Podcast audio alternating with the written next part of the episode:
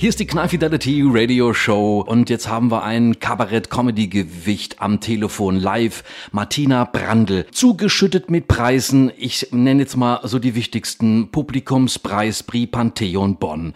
Dann Tuttlinger Krähe, erster Preis. Kleinkunstpreis Baden-Württemberg. Das geht jetzt so weiter bis 19 Uhr. Hallo Martina, ich grüße dich. Hallo Jochen. Sag mal, das ist ja sowas Göttliches. Die Göttin aus Geislingen, hat Thomas Hermanns äh, zu dir gesagt vom Quatsch Comedy Club.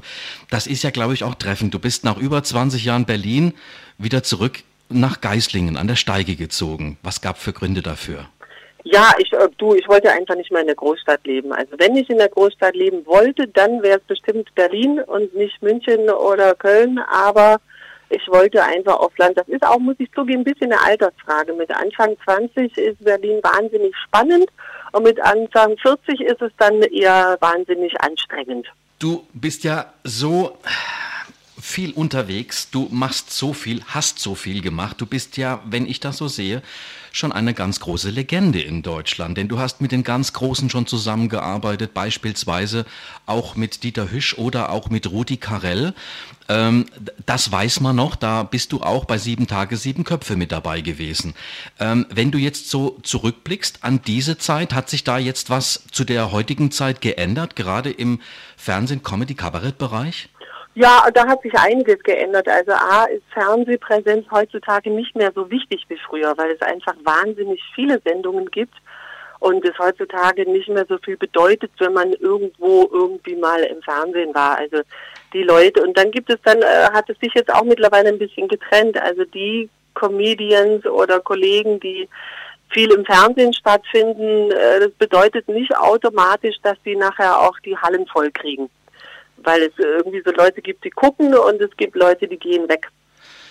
Also ja, genau. Also wir, wir reden gleich auch über dein aktuelles Programm, aber äh, zuvor möchte ich vielleicht noch ganz kurz ausholen. Du hast auch unglaublich viel im Musical-Bereich gemacht, Varieté. Ähm, da ist natürlich auch sehr, sehr vieles entstanden. Du hast richtig eine große äh, Engagements gehabt bei den Theatern, Martina. Naja, seien wir ehrlich, es war nur ein Theater, das war das Theater des Westens in ja. Berlin. Da habe ich sechs Jahre lang gearbeitet und äh, da habe ich eigentlich überhaupt angefangen. Also nicht wirklich ganz, aber professionell äh, zu arbeiten auf der Bühne habe ich am Theater des Westens und da habe ich natürlich auch viel gelernt und viel mitgenommen, weil ich habe ja keine wirkliche Ausbildung. Also ich habe ja nicht weder Musik studiert noch habe ich eine Musicalschule besucht. Das gab es auch damals. damals. Wir hatten ja nichts nach dem Krieg, ne? gar nichts, nicht mal Musicalschulen. Das, äh, ich habe das dann durch das Engagement am Theater des Westens da habe ich quasi meine, meine Ausbildung gemacht, wenn man so will. Okay. Und du hast aber auch eine eigene, eine, eine kleine Bühne gegründet, wo man in, in, in Berlin Auftritte machen konnte. Ja, die Bühne habe ich nicht wirklich gegründet. Das war Sanjay Shihora. Der hat das Kukabura, den Comedy Club Kukabura in Berlin gegründet und ich hatte da eine Show in dem Club, die hieß Sonntagsbrandel und das war äh, eine Mixshow. Das war sehr schön. Das war mein verlängertes Wohnzimmer und da habe ich auch nur Leute gebucht, die mir persönlich gefallen. Das ging nur nach meiner Nase.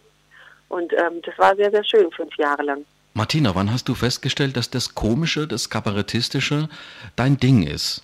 Eigentlich äh, in dem Moment, als ich in der Scheinbar in Berlin bei der Open Stage war und da gesungen habe, schöne englische Lieder und äh, ich dann so gemerkt habe, mh, mm, äh, die Jungs, die da auf der Bühne stehen und lustige Witze erzählen, die kommen aber viel besser an. Dann habe ich irgendwann angefangen auf Deutsch zu singen, damit die Leute den Text besser verstehen. Und dann hat mir aber auch ein Kollege netterweise äh, zu verstehen gegeben, das ist ja schön mit deinen Songs, die mögen ja auch witzig sein, aber du musst schon auch irgendwas sagen. Du kannst dich nicht ans Mikro stellen und einfach nur singen. Und das habe ich überhaupt nicht eingesehen, weil ich dachte, das muss reichen, wenn ich schön singe. Und dann habe ich sehr, sehr widerwillig äh, was gesagt nach dem Motto, na gut, dann sage ich jetzt halt was, wenn es unbedingt sein muss. Und durch diese Rotzigkeit und diesen Anti-Humor ist dann diese Figur der strengsten Viseuse Berlins entstanden, die ich ja viele Jahre inne hatte. Und ähm, das fanden die Leute lustig. Und da äh, habe ich gemerkt, aha, also ich muss auch gar nicht irgendwie den lustigen Anton geben. Ich kann auch einfach so eine Antikomik entwickeln. Nun muss man ja schon ehrfürchtig sagen, du hast zwei Bestseller-Romane geschrieben. Wie bist du zum Schreiben gekommen und zu, zu, zu, zu Büchern zu schreiben? Ja, genau. Eigentlich über diesen Sonntagsbrandel, von dem wir eben sprachen. Da habe ich ähm, jeden Sonntag eine Geschichte gelesen. Ich habe mich damals auch viel auf Lesebühnen rumgetrieben in Berlin und, ähm, und habe mir da dummerweise auferlegt, jeden Sonntag, also anfangs habe ich das wirklich wöchentlich gemacht, diese Show, eine neue mhm. Geschichte vorzulesen. Da kam ich in Druck und musste schreiben und dann haben auch immer mehr Stammgäste gesagt, ach, wir würden das gerne mal kaufen in Buchform und dann habe ich das zunächst im Selbstverlag so ein Kurzgeschichtenband rausgebracht, den dann niemand kaufen wollte.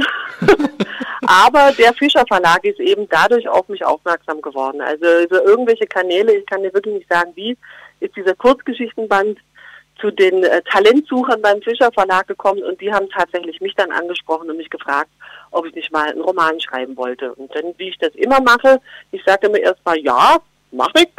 Und dann realisiere ich, was ich da gerade zugesagt habe und scheiße mir in die Hose und muss mich dann hinsetzen und das erfüllen. Das hat aber Gott sei Dank gut geklappt. Okay, gleich reden wir noch im nächsten Break über Muttersprache, über dein aktuelles Programm und über Zukunftsprojekte von Martina Brandl. Heute ist Internationaler Tag der Muttersprache. Und wir haben jetzt auch jemand dran, der Muttersprache spricht, nämlich Martina Brandl. Sie ist Kabarettistin, Sängerin, Bestsellerautorin, von Berlin nach Geislingen an der Steig gezogen. Martina, spricht man bei euch auch zu Hause noch Dialekt? Selbstverständlich. Wobei ich mir ehrlich gesagt heute dachte, Muttersprache, das müsste doch eher sowas sein wie putze die Zähne, wasch dich, zieh dir was Warmes an, räum dein Zimmer auf.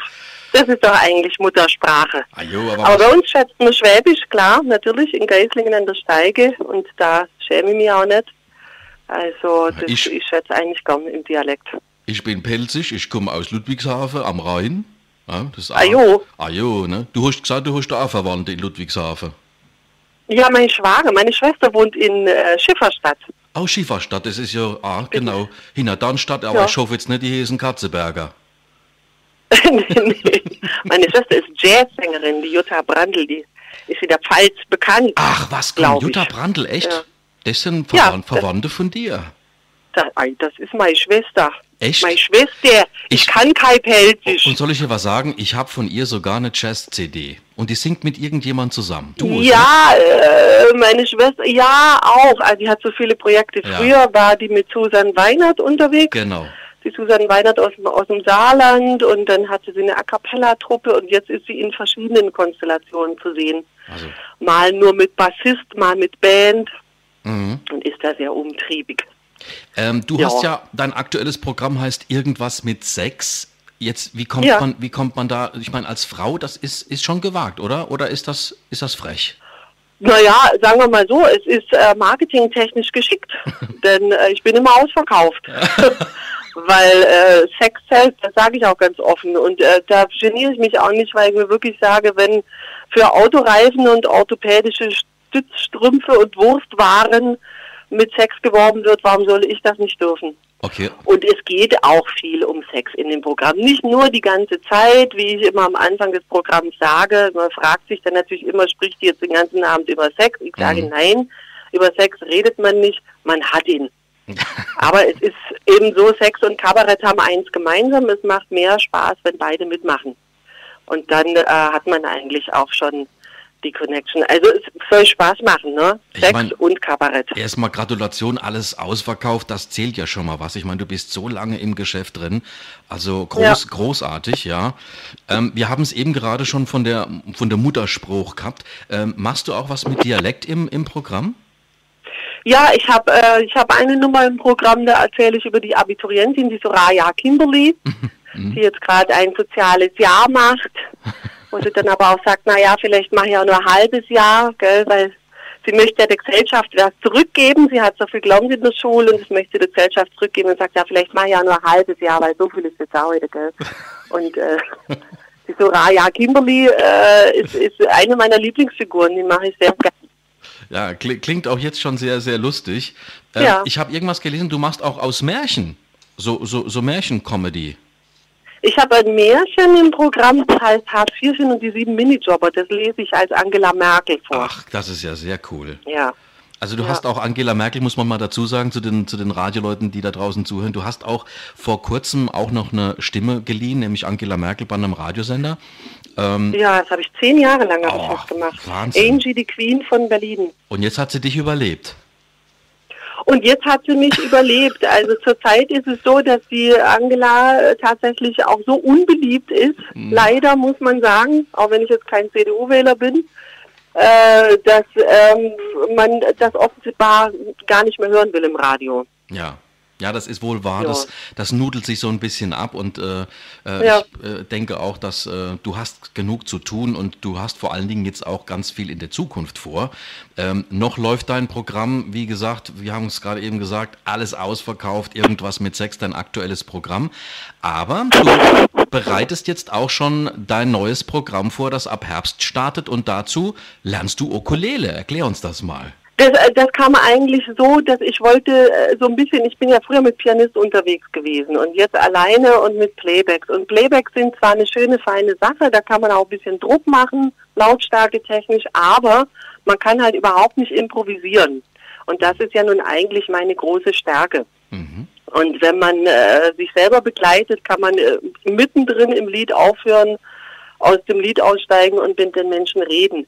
Und das ist bis jetzt immer daran gescheitert, dass ich äh, einfach so eine große, fette Western-Gitarre kann ich nicht tragen. Mein Klavierspiel ist nicht gut genug, um mich zu begleiten selbst. Und dann bin ich jetzt irgendwie auf diese Ukulele gekommen. Dann dachte ich, oh, das ist ja super. Die ist schön klein, leicht.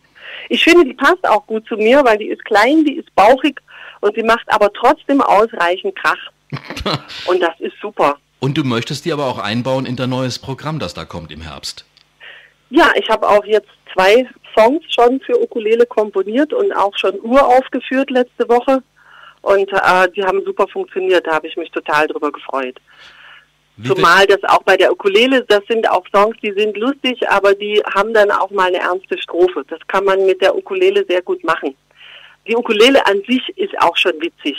Es ist tatsächlich so, mit der, mit der Ukulele kann man einfach auch nochmal eine, eine andere Farbe ins Programm bringen. Ich werde auch weiterhin Hip-Hop-Songs singen und ordentlich die Bässe man lassen, aber ich kann dadurch halt ähm, das Programm noch vielfältiger machen. Wann ist Premiere vom neuen Programm im Herbst? Im November in Berlin, in den Wühlmäusen. Oh, das ist natürlich eine, die erste Adresse, Frau Brandl. Also ich bitte Sie. Ja, ja. naja. Ja, ja, weniger auf keinen Fall, nicht? Nee, runter machen wir es nicht. Ähm, wir haben Gibt auch, glaube ich, kaum noch Restkarten. Oh, also auch schon ausverkauft sozusagen. Also nein, nicht mehr, nicht mehr viel, oder? Nein, nein, Quatsch. Aber ja, im November, das ist noch eine Weile hin. Mehr Informationen wahrscheinlich auch auf den Wühlmäusen oder martina-brandl.de. Da findet man dann wahrscheinlich genau. auch deine aktuellen Sachen. Ähm, was ich jetzt noch fragen wollte, oder besser gesagt, wir haben auch bei uns im Comedy-Magazin einen großen Bericht von dir und da sind auch, da ist auch ein Musikvideo. Also Musik liegt dir schon sehr am Herzen, Martina. Ja, sicher. Ich komme ja eigentlich auch von der Musik her. Ich habe früher reine Musik-Comedy-Programme gemacht und jetzt habe ich in dem Programm sehr viel Sprachanteil und das wird sich im nächsten Programm wird vielleicht wieder ein, zwei Lieder mehr geben. Und die Musik, also mir hat muss ich sagen, das Rappen und der Hip-Hop und vor allen Dingen so der Dancehall ein bisschen angetan. Okay. Das macht mir einfach großen Spaß. Naja, die Leute sollen mal reinklicken und dann kann man sich selber ein Bild machen. Es ist immer blöd, über so Sachen zu reden. Okay, also vielleicht können wir ja am Ende des Jahres, wenn du losgelaufen bist mit deinem neuen Programm bei den Wühlmäusen, nochmal miteinander telefonieren, wie es denn alles so gelaufen ist. Und vielleicht ja, kannst klar. du uns dann mit der Ukulele mal was zum Besten geben. Oder es gibt vielleicht dann sogar schon ein Video mit Ukulele. Auf jeden Fall, also auf, definitiv. Auf jeden Fall. Martina, jeden. es hat mich sehr gefreut, dass du in meiner Radioshow warst. Und wir könnten wahrscheinlich jetzt noch äh, bis 21 Uhr erzählen, aber wir machen da, glaube ich, noch was draus. Ich glaube, du hast, äh, gibst ja. ganz viel Stoff äh, zum, zum Reden und das werden wir auf jeden Fall nachholen. Wäre das ein Vorschlag von meiner Seite? Auf, auf jeden. Ja, machen wir. Okay, super. Ich halte dich fest. Ich wünsche dir jetzt noch einen schönen Tag. Was machst du heute noch? Was macht so eine Kabarettistin jetzt? wenn sie fertig ist mit dem Heute habe ich frei. Ich bin, okay. ähm, dem, ich bin am Donnerstag wieder unterwegs und den übernächste Woche habe ich neun Tage am Stück nonstop. Oh, okay. Und da muss ich mich, glaube ich, jetzt ein bisschen äh, regenerieren ja. erstmal und wieder. Und dann mache ich natürlich, äh, ja, was macht eine Kabarettist nicht? Dann mache ich natürlich ganz viel Büro, Büro, also langweiliges, unlustiges Zeug. Mails beantworten, Rechnungen schreiben und so eine Sachen. Okay. Liebe Martina, Ja. dann noch ganz viel gutes Gelingen für das neue Programm. Üb weiter schön Ukulele. Wir sind gespannt. Wir werden da dranbleiben jetzt. Und äh, genießt noch die Zeit vor diesen großen neun Tagen da, ein bisschen, äh, ein bisschen zu relaxen. Ich wünsche dir noch einen schönen Tag und äh, ich hoffe, du hörst ab und zu mal bei Choke FM rein. Ab jetzt ja. Okay. Jetzt kenne ich das ja. Alles klar. Okay, dir einen schönen Tag. Tschüss, Martina. Danke dir. Tschüss. Tschüss.